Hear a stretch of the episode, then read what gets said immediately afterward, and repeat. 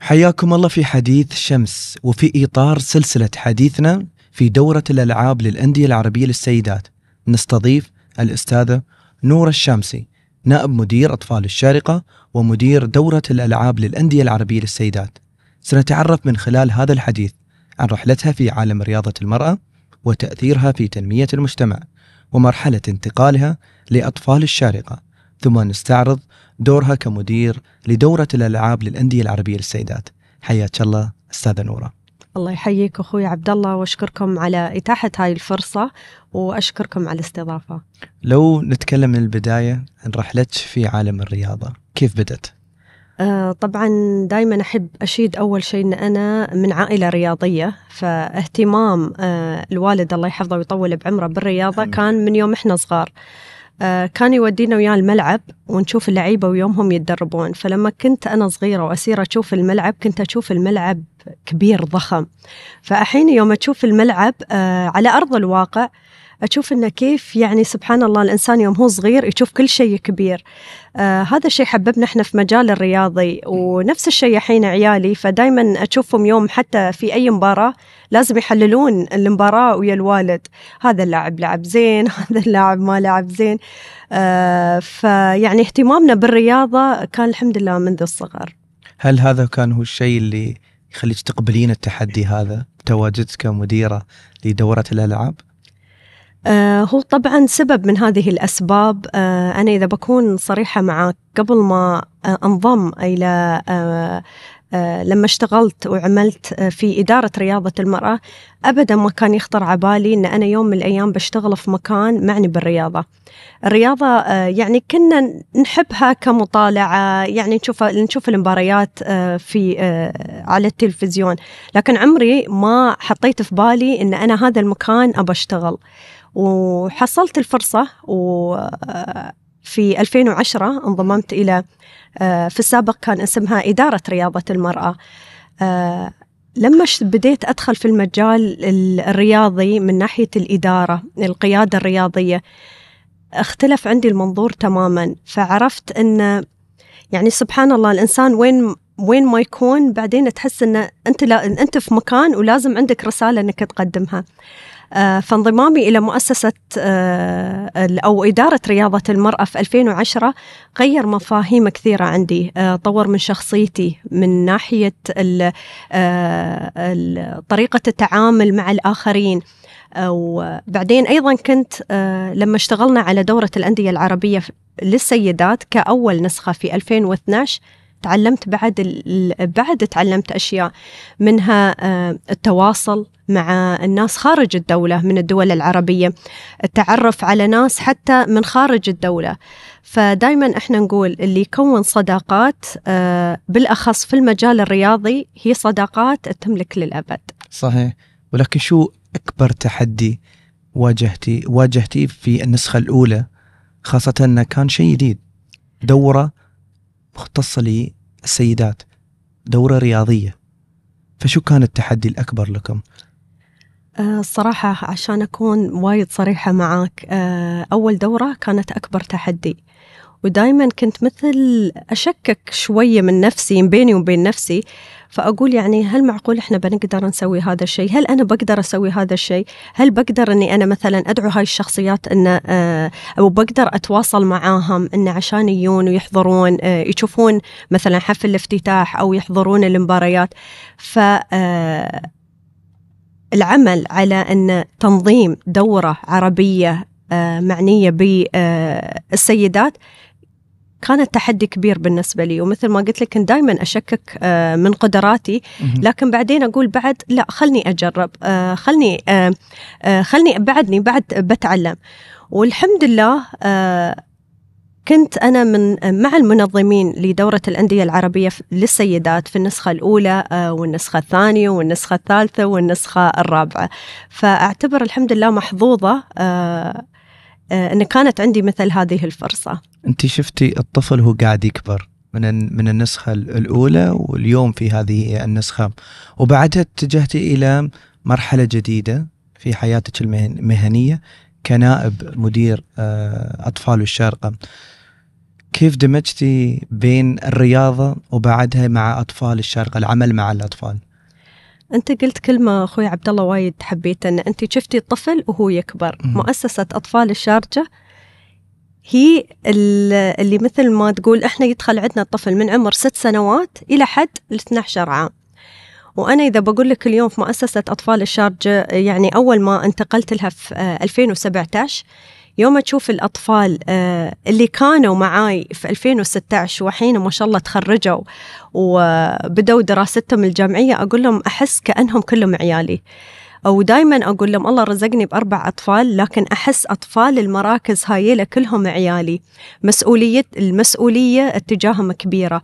فأنا يعني لما احنا نشتغل على برامج وورش نطور من مهاراتهم، ونشوف كيف الطفل أول ما يدخل المركز كيف تكون شخصيته، وكيف إحنا في مؤسسة أطفال الشارقة ننمي هذه المهارة ونشوفها في المستقبل إنه يعني يوصل مراكز قيادية. ما تتخيل كثر لحظة الفخر. وإذا بقول لك إياها، شفت شعور الأم يوم يتخرج ولدها من المدرسة، هذا الشعور أنا أحسه كل ما أشوف طفل من أطفال المراكز وصل عمره ل12 عام وانتقل عندنا إلى سواء كان مؤسسة سجاية أو مؤسسة الناشئة. هل كان في بعض، خلينا نقول بعض الزوار أو بعض منتسبي مركز الطفل اليوم هم موجودين في مؤسسة الشارقة لرياضة المرأة وهم أبطال في هذه البطولات الرياضية اللي تنظمها؟ نعم، هناك العديد الصراحة، لكن واحدة من البنات اللي أتذكرها اللي هي فاطمة السويدي. فاطمة السويدي كانت معنا طفلة من أطفال مركز الطفل بالخالدية، واليوم هي لاعبة رماية وما شاء الله قامت تلعب حتى في البطولات وتحرز مراكز متقدمة.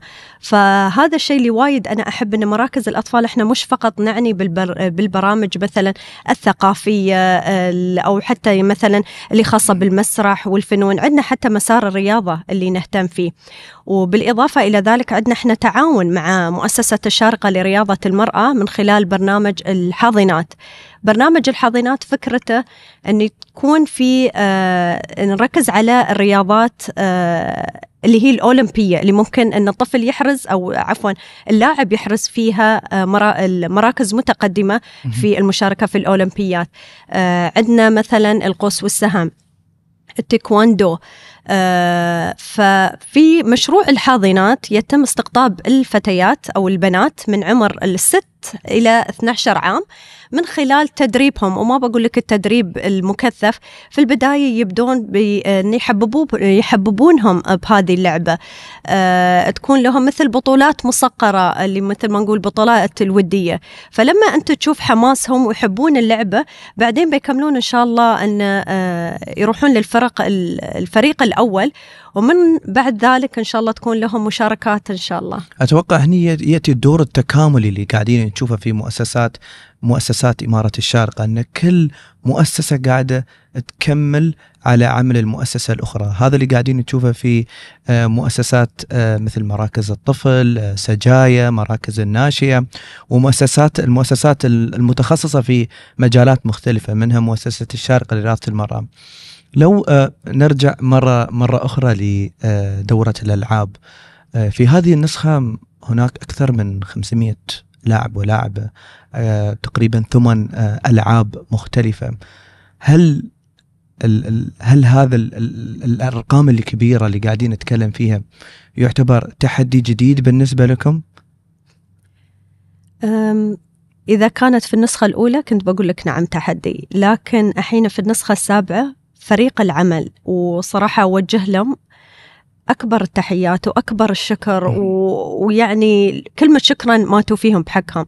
فريق العمل لجان جميعها يستعمل إذا بقولك على مدار الساعة للتأكد من جاهزية جميع الأشياء، سواء كانت من منشآت، من فنادق، من مستشفيات، من جميع المتطلبات اللي المفروض تكون إن شاء الله وبتكون إن شاء الله موجودة في الدورة. ففريق العمل يشتغل ليل نهار عشان إحنا بس لما يوصلون إن شاء الله الوفود يكونون على يعني مثل ما نقول خليهم على كفوف الراحة. التحدي ما بقول هو تحدي، لأن إحنا قد هذا التحدي، فريق العمل أكد لك هذا الشيء أنه هو قد هذا التحدي، وعلى أتم استعداد إن شاء الله لاستقطاب الأندية واللاعبات المشاركات. طبعا قمنا بالعديد من الاستعدادات، من العديد من الاجتماعات، وأيضا الزيارات للمنشآت والمستشفيات، وايد ترتيبات، خاصة أن في هذه النسخة المسابقات متوزعة أتوقع على أندية وعلى مراكز مختلفة، مش فقط في مارت الشارقة، بل على مستوى مدينة الشارقة، في أكثر عن نادي في المنطقة الوسطى. لو تتكلمين شوي أكثر عن هذه النقطة. طبعا احنا كان الهدف الرئيسي ان نتوسع، وما نكون فقط في مدينة الشارقة ولكن ايضا في المنطقة الشرقية والوسطى. الهدف الرئيسي كان ان احنا نبى الوفود العربية تعرف بعد أن مدينة الشارقة هي مو بس الشارقة، فيها مناطق جميلة، بالأخص المنطقة الشرقية وأيضا المنطقة الوسطى. فكان الهدف الرئيسي من اختيار ذلك هو الترويج لهذه المناطق، بالإضافة إلى ذلك أن تكون عندنا يتم استقلال المنشآت اللي موجودة في هذه المناطق. مثل ما تعرف المنشآت الرياضية ما شاء الله متوزعة على مستوى إمارة الشارقة، وهذه فرصة أيضا أن حتى الجمهور اللي موجود في هذه المناطق نحثهم أن يجون ويتابعون ويشجعون الفرق اللي موجودة. بالإضافة إلى ذلك هو نشر أيضا ثقافة الرياضة النسائية في هذه المناطق. كيف من وجهة نظرك كيف تؤثر رياضة المرأة والبطولات هذه مثل دورة الألعاب على تعزيز التواصل والتفاعل بين اللاعبات من مختلف الدول؟ نحن اليوم نتكلم عن ثقافات مختلفة متنوعة بتكون موجودة في إمارة الشارقة. اللي بقولك يا أخوي عبد الله، دائما في الرياضة هي لغة واحدة، ما يعني في الملعب هي لغة واحدة، وتكون التنافس الشريف، وهذا اللي إن شاء الله بيكون معنا في هذه الدورة. فبالعكس الرياضة هي تتيح الفرص للجميع أن يكون على تواصل مع البلدان الأخرى، التعرف أيضا على ثقافات البلدان الأخرى، مش فقط يعني التعرف على ثقافاتهم. بالإضافة إلى ذلك الصداقات أو العلاقات اللي تم تكوينها في الرياضة هي علاقات أبدية، علاقات تتم معاك للأبد، مش فقط على النطاق الرياضة، لكن علاقات أيضا أنت بعدين يوم تسافر أو تصير أي مكان أول شخص يجي في بالك اللي أنت تعرفت عليه في الرياضة، ف يكون صديق للأبد. بالضبط بالضبط، خاصة لأنه يكون في مشاعر مختلفة الواحد يوم يلعب، يعني يشوف الشخص هذا أنه شاركه حزنه ولا فرحه. نحن في إمارة الشارقة محظوظين بالاهتمام الكبير اللي قاعدين نشوفه من سمو الشيخة جواهر بنت محمد القاسمي الله يحفظها ويطول بعمرها للمرأة بشكل عام بجميع الجوانب، منها الجانب الرياضي.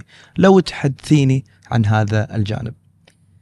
طبعا احنا دائما نقول سمو الشيخة جواهر هي الداعم الأول للرياضة النسائية، سواء كان على مستوى دولة الإمارات أو الوطن العربي.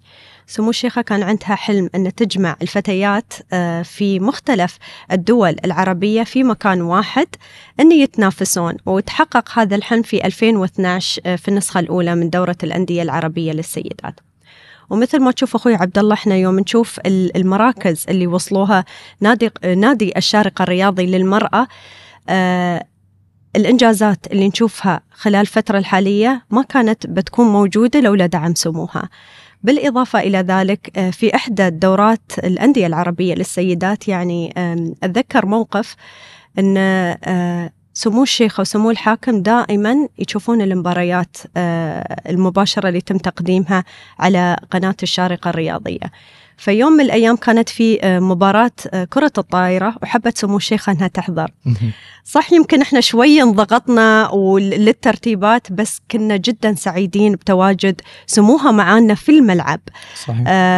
فهذا إذا دل على اهتمام سمو الشيخة في الرياضة النسائية، من خلال أنه هي دائما تحرص على استمرارية مثل هذه البطولة اللي هي دورة الأندية العربية للسيدات، بالأخص أن آخر دورة كانت في عام 2020.